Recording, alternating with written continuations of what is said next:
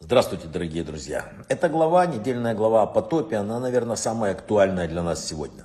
Она описывает этап истории вот, мира и человечества, который представляет собой ну, постепенное скатывание в пропасть хаоса и саморазрушение. С тех пор и до наших дней человечество практикуется убивать, грабить, забывая о Творца.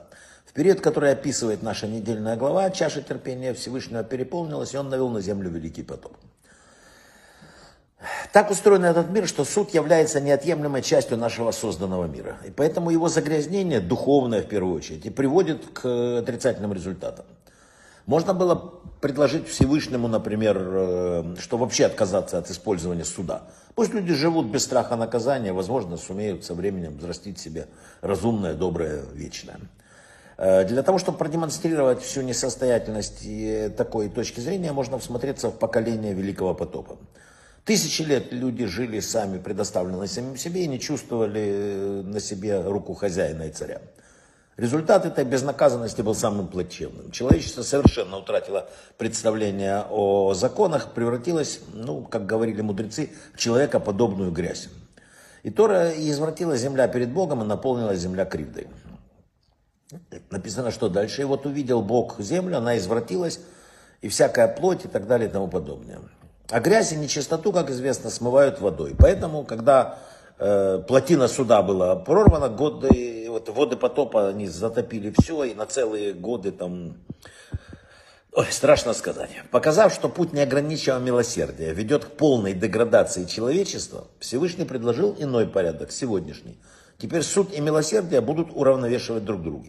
Если в первом мире, там, Адама, мире Адама, решение принималось Богом и работал суд. Во втором, вот этот кусочек до потопа, решение принимал человек и работало милосердие. То теперь работают оба рычага.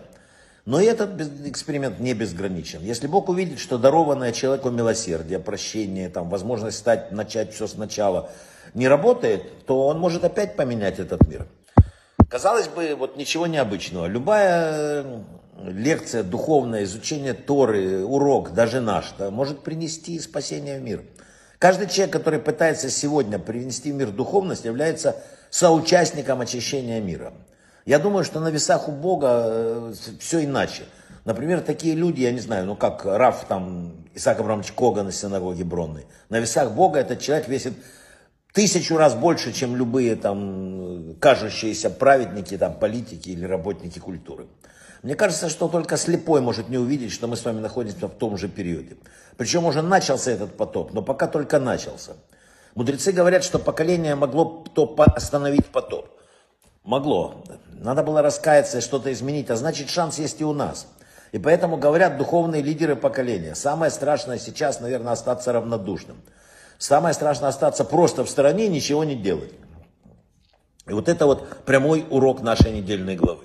Знаете, такая картина, собака лаяла, э, прямо перед ней, прижавшись к забору, сидел маленький взъерошенный котенок и жалобно мяукал. Недалеко стояли два мальчика и ждали, что будет. В окно выглянула женщина, увидела, выскочила, отогнала собаку и крикнула мальчикам: «Как вам не стыдно?» «А почему стыдно?» — говорят мальчики, «мы же ничего не делали». «Вот это и плохо», — сказала женщина. «Бывает так, что ничего не сделать намного хуже, чем любое злое дело.